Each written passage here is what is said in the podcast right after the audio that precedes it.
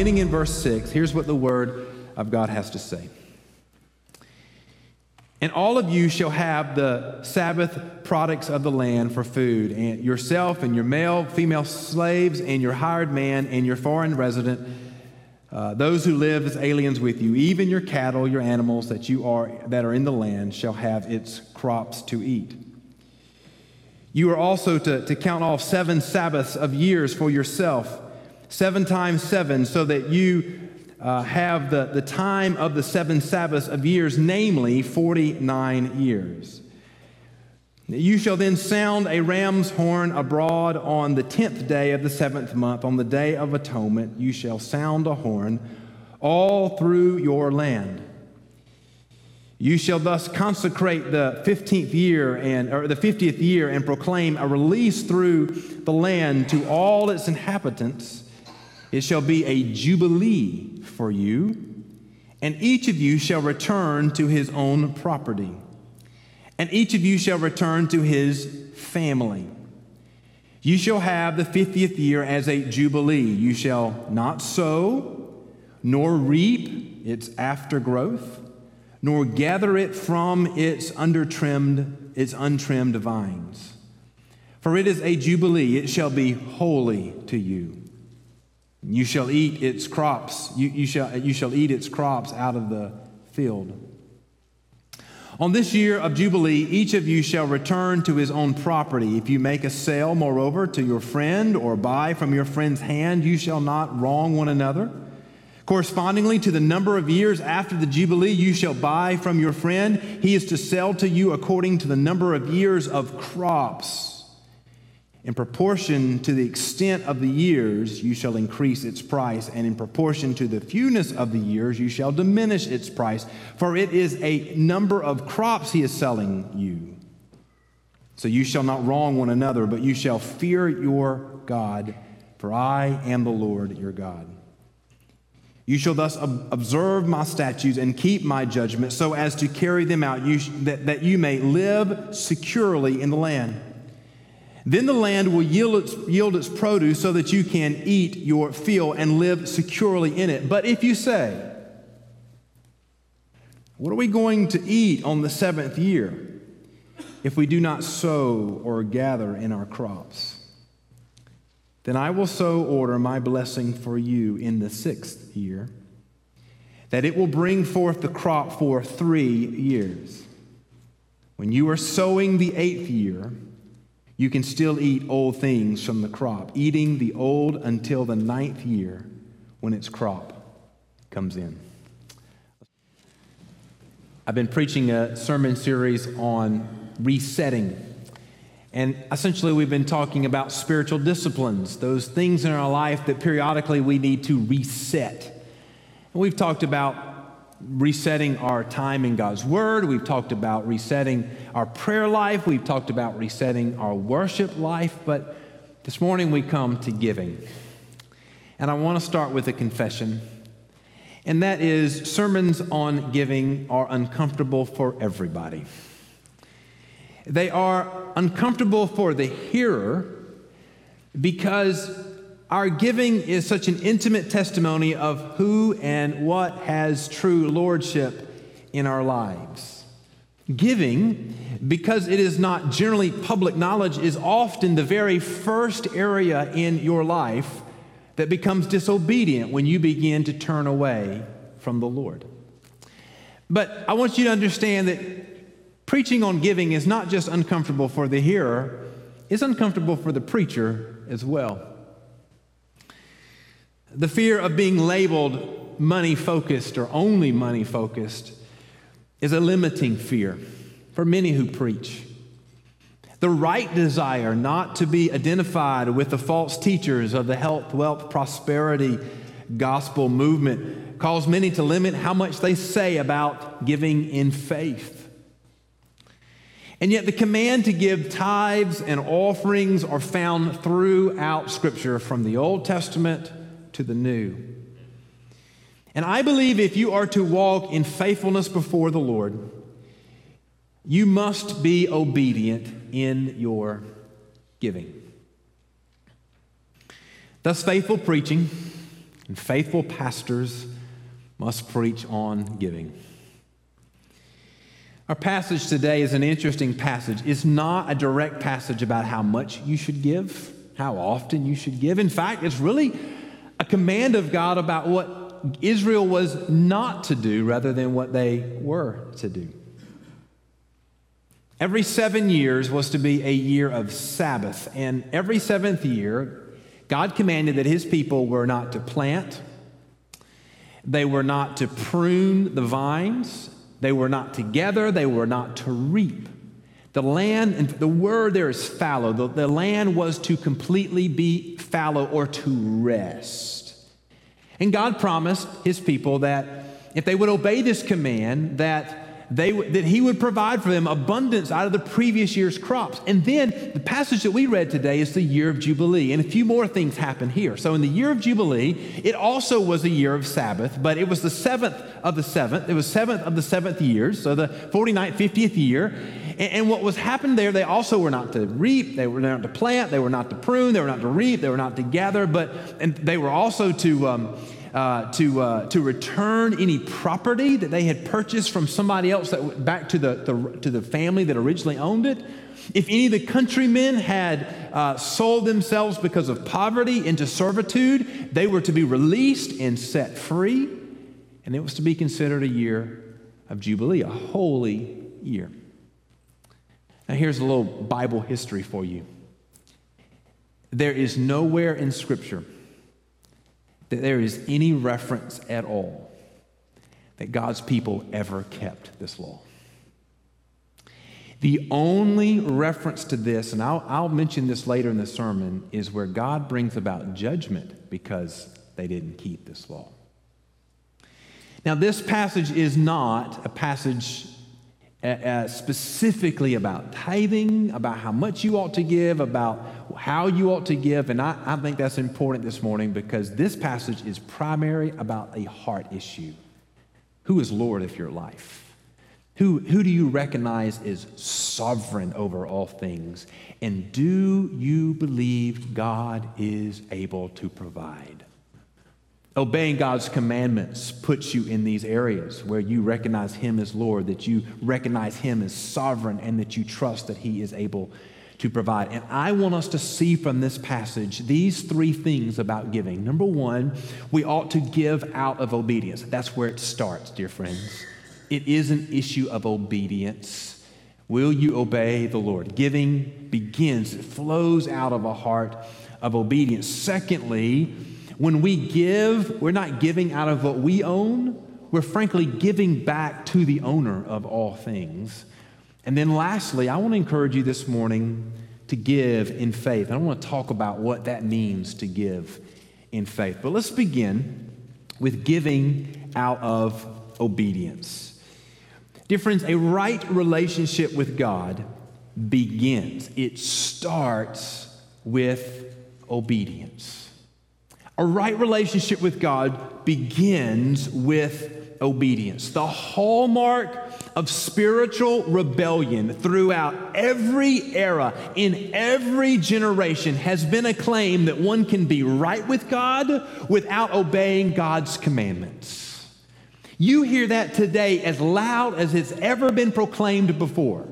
People will say, I can be right with God even while they are publicly, willfully unconcerned with disobeying God's commandments. Dear friends, that is a sign of spiritual rebellion, not a sign of spiritual um, uh, faithfulness. God gave the law in the Old Testament to demonstrate his holiness and to demonstrate and to de- and the demand of holiness required of any who would be in his presence. It was a it was a the Bible calls it a tutor. It teaches us how God is holy and we are not. And if we are to stand in the presence of God, it gave a demonstration of what that holiness would require of us.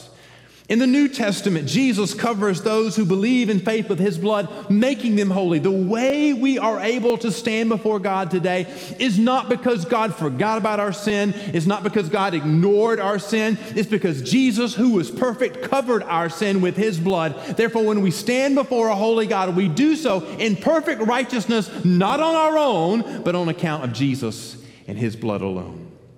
The gift of salvation and righteousness through Jesus means that no longer is our acceptance by God dependent upon our law keeping. Dear friends, we are saved by grace alone, not by works, lest any man boast. That is where we start and finish today. But, friends, being saved by grace does not mean that the commandments of God no longer apply. In faith, we obey Jesus not out of obligation, but out of love. Because we've been saved by grace, we ought not to give less, we ought to give more.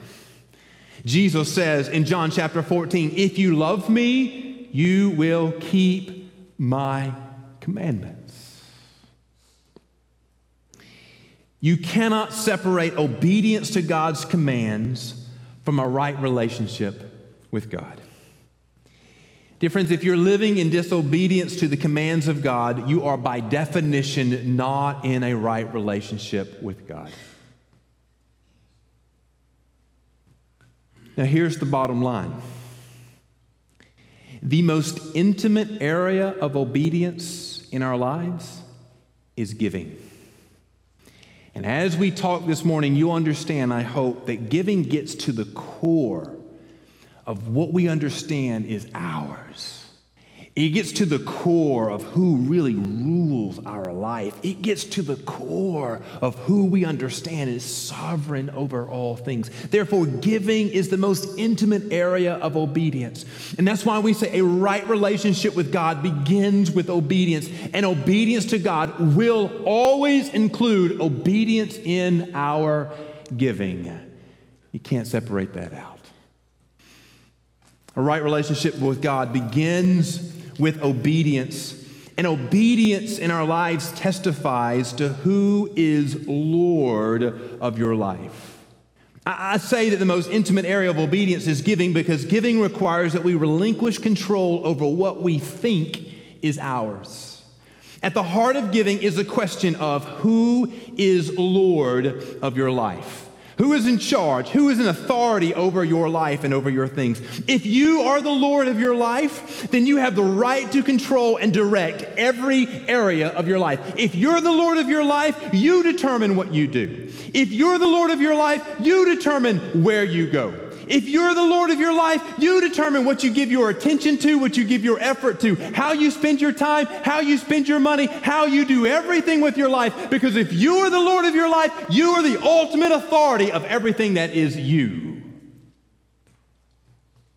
But, friends, if Jesus is Lord of your life, then He alone has the right to control and direct every area of your life. Did you hear me? If Jesus is Lord of your life, He has the rightful authority to direct every area of your life. What you do, where you go, what you give your attention and your effort to, where you spend your time, where you spend your money, what you give your life to. Israel was God, were God's people and they were under God's rule alone. Israel at this moment possessed the land that God had given them because God gave them the land. He put them in the land. He promised to prosper them in the land, to keep them in the land, to protect them in the land. Israel remained in the land because God sustained them in the land. And the testimony of who ruled their life would not be in what they said, it would be in who they obeyed. Somebody say amen to that. The testimony of who is Lord of your life is not in what you say, it is in who you obey.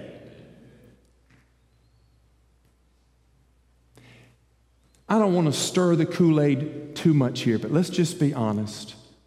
There are some who have said with their lips, Jesus is Lord, and then with everything else in their life, they serve themselves. Dear friends, if Jesus is Lord of your life, then he rules every area of your life. Every area of your life. The issue here about the seventh year Sabbath, the 49th year Sabbath, was about trusting the lordship of Jesus, that he was, uh, the lordship of the Lord, that he was sovereign over all things. The same is true today. The true testimony of who is Lord of your life is in whose commands you obey and whose will you follow. And so when we begin a discussion of obedience, there is no other place to start then. I mean, excuse me, when we give a discussion of giving, there is no other place to start other than obedience. We first give out of obedience. Secondly, this is where we get our heart right. We understand that we are giving back to the owner. Now, there's some things in this passage that I think are very important that we understand why God said what he was saying. The first is we enjoy the provisions of grace, not the rights of ownership. We enjoy the provisions of grace, not the rights of ownership. Here is the biblical view of everything, and that is that God owns everything. He owns it all. We have nothing that God has not given us. And let's just let's say some big things here. There is nothing that you possess that God did not give you. But I think it goes even further than the tangible things we possess. The body in which you dwell right now, you didn't make. God gave that to you. Somebody say amen. And I want you to do this with me. Everybody take a deep breath right now. As you breathe, your heart took that air and it pumped oxygen through your blood. And I want to tell you something, friends the life that is in your body, you didn't make that. You didn't do that. That life that is in your body right now is a gift of God. We enjoy the provisions of God's grace, not the rights of ownership. So, to remind Israel that the land was a gift of, uh, of grace, God commanded that the land would not be permanently sold. And we'll see this in this passage. Now, in verse 23 of the same chapter, God says this The land, moreover, shall not be sold permanently, for the land is mine. For you are but aliens and sojourners with me. In Numbers chapter 20, 36, verse 7, it says, Thus no inheritance of the sons of Israel shall be transferred from tribe to tribe, for the sons of Israel shall each hold to the inheritance of the tribe of his fathers. Now, this was the reason for the command of the year of Jubilee concerning the returning of the land to, to the family that God had given it to. So here's what, it, here's what the command was If I sold you a piece of my land, that selling of that land was only good until the next year of Jubilee. Because at the next year of Jubilee, that land came back to its original ownership.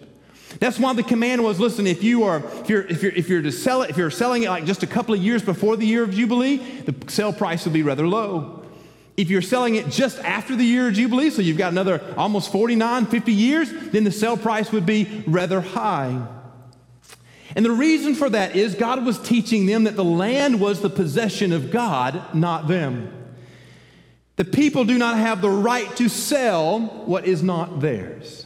In fact, the key verse to understanding this is in verse, is in verse 16. So look with me where it says there. In verse 16, it says, In the proportion to the extent of the years, you shall increase its price. In proportion to the fewness of years, you shall diminish its price. That, that, so if you're at year one, then uh, if you got one year to go before year Jubilee, cheap. If it's 48 more years, it's expensive. But here it is. Here's the key point. It says, For it is the number of crops he is selling to you. In other words, you're selling the years of produce, but you can't sell the land. Why can't they sell the land? Because they don't own the land. God owns the land.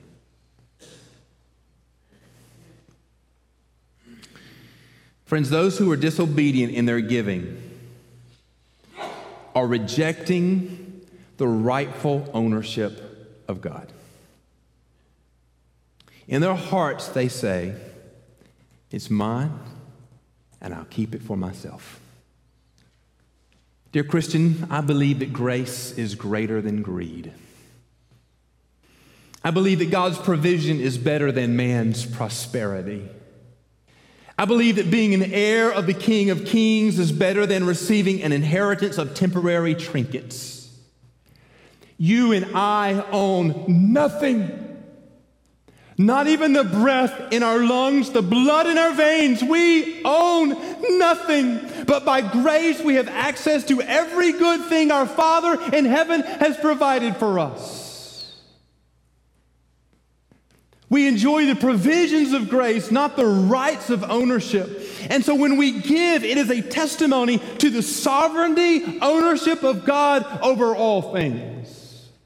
If this command was read out of context, these verses were read out of context without knowledge of who God is.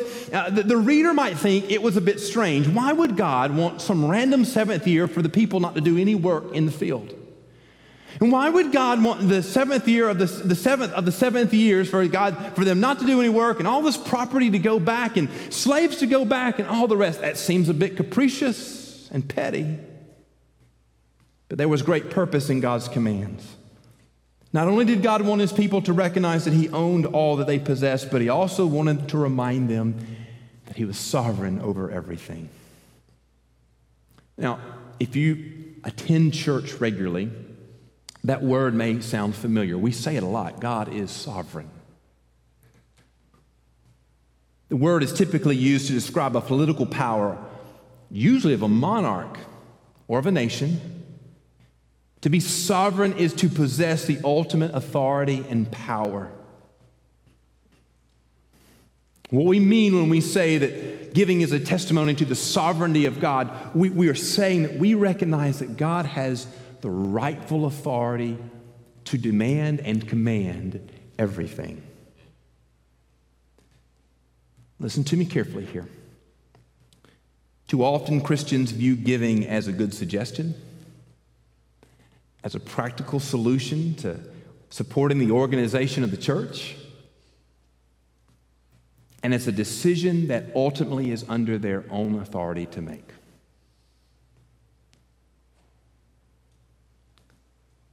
But God gave this law not as a suggestion or a practical guide or a list of best practices.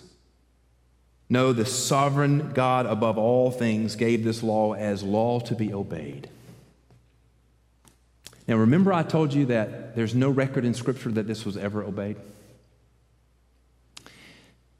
Nearly 500 years after this law was given, God allowed his people to be taken into captivity pro- God gave the prophets words to say to the people that they were going to go into captivity and that the captivity was to be understood as punishment of God because of their sin.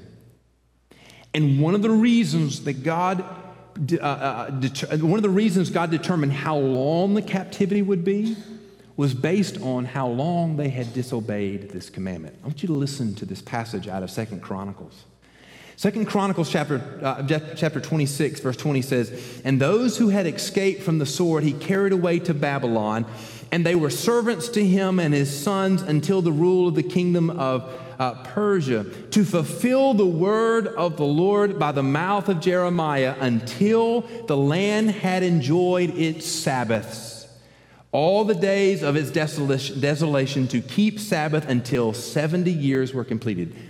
What God was saying there is you refuse to obey this, but by my sovereign will, the land will get its rest. Either out of your obedience or in punishment, but the land will get its rest. Dear friends, giving is a testimony to whom you recognize as sovereign over your life and everything you possess. Now, here's what I would say to you as a pastor God's sovereign whether you recognize it or not. But giving is a testimony that you recognize what is true. God is sovereign. Now, at the heart of this passage is a command to walk and live in faith before the Lord. And so I want to say to you today that whenever we talk about giving, we must say without a shame that we must give in faith. And I want to say to you three things about giving in faith. Number one, when we give in faith, it requires that you believe that God is able to meet your needs. At the heart of obedience to give is whether or not you believe that God is able to provide for your needs. Now, I know something to be true about everybody in this room. It doesn't matter how wealthy you are, you'd like to be just a little bit more. It doesn't matter how much money you made last week, it'd be nice if you had made just a little bit more.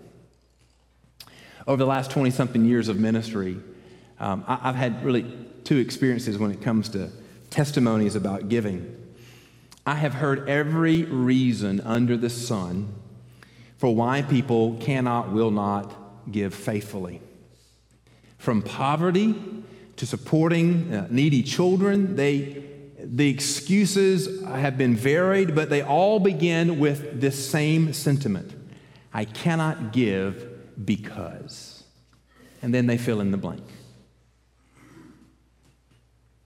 But I've also witnessed and heard testimony a whole lot more often than those of those who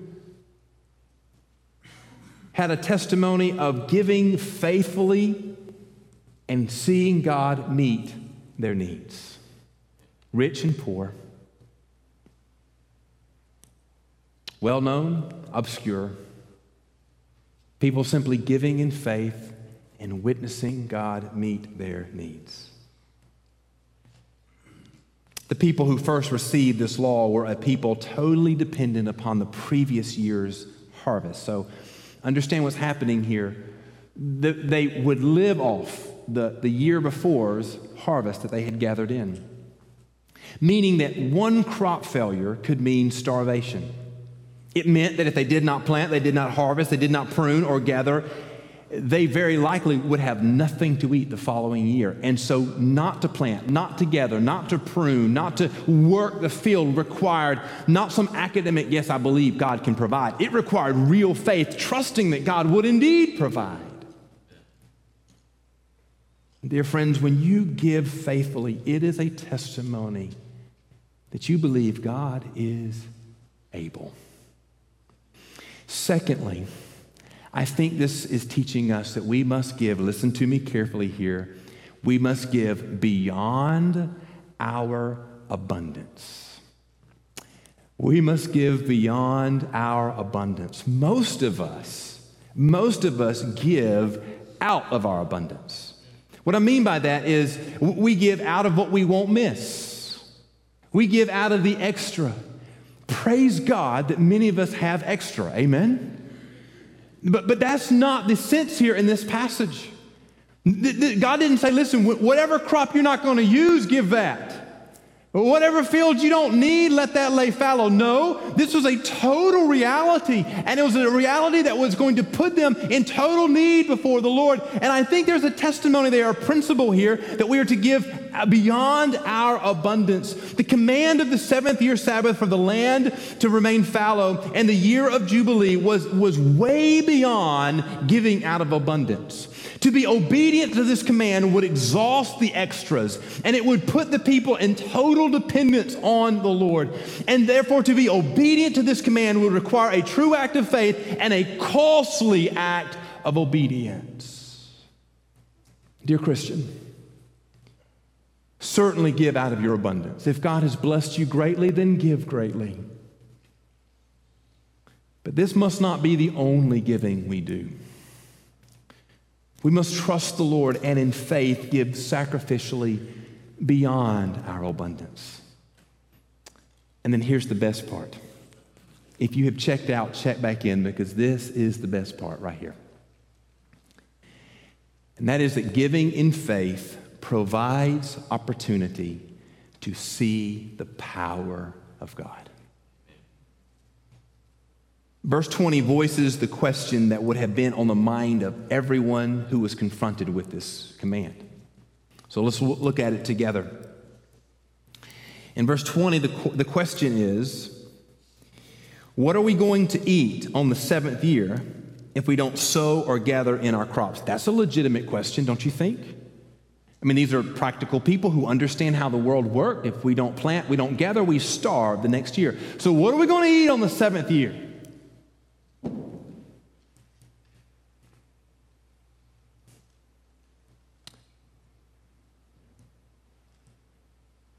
God answers with a promise of power. Look in verse 21.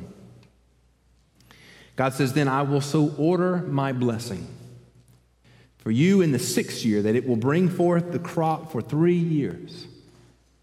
When you are sowing the eighth year, you can still eat old things from the crop, eating the old until the ninth year when it comes in. Other words, God says, Listen, I will so bless the produce of the crop during the sixth year that you'll still be eating on it when the ninth year crop comes in.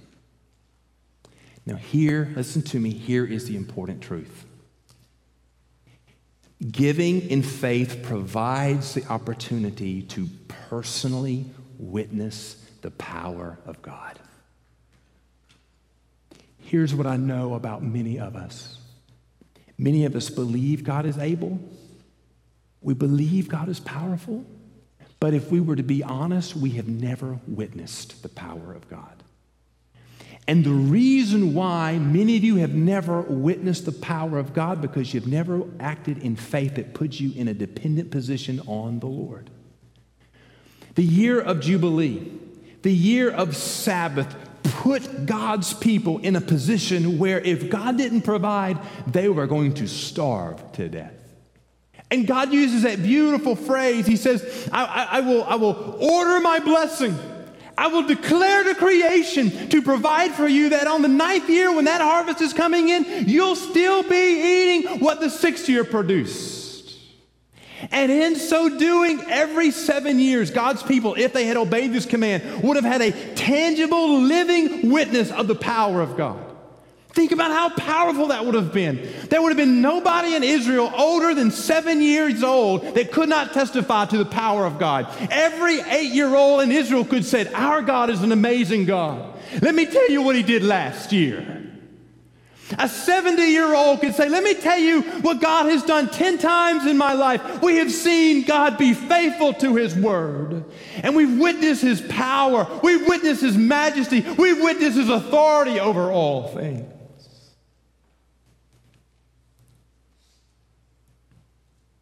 Dear friends, few will ever witness the power of God because they will not obey in faith.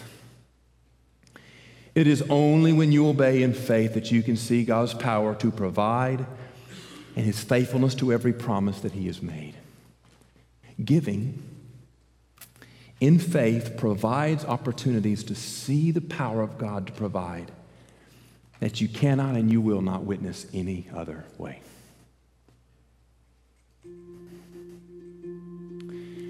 I want us to be very clear this morning.